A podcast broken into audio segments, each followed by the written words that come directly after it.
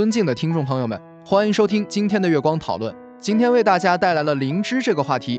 灵芝是一种真菌，属于真菌界单子菌门伞菌目灵芝科。它是一种珍贵的药用真菌，具有广泛的药用价值和营养价值。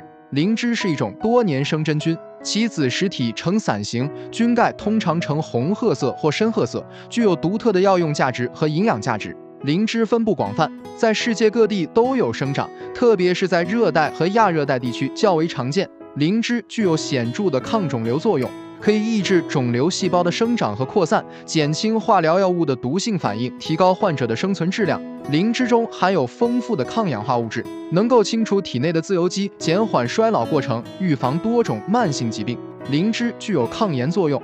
可以缓解炎症反应，减轻疼痛和肿胀等症状，对关节炎、支气管炎等炎症性疾病具有一定的治疗作用。灵芝能够调节免疫系统的功能，增强机体的免疫力，对免疫相关的疾病如感冒、肝炎等具有一定的预防和治疗作用。灵芝可以促进肝脏代谢，对肝脏疾病如脂肪肝、肝硬化等具有一定的治疗作用。灵芝具有镇静安神作用。可以缓解紧张情绪，改善睡眠质量，对神经衰弱、失眠等症状有一定的调理作用。长期食用灵芝可以增强人体免疫力，提高抵抗力，预防感冒等常见疾病。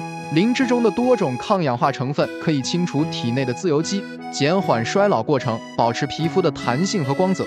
灵芝可以促进肠胃蠕动，缓解便秘等肠胃问题，对胃炎、肠炎等肠胃疾病有一定的辅助治疗作用。灵芝可以降低血压。对高血压患者有一定的辅助治疗作用，灵芝可以降低血糖，对糖尿病患者有一定的辅助治疗作用。这就是我们本期所有内容，大家也可以通过微信公众号搜索“大明圣院”了解其他内容，Apple 播客或小宇宙搜索“荣正法师”。感谢大家的收听，我们下期再见。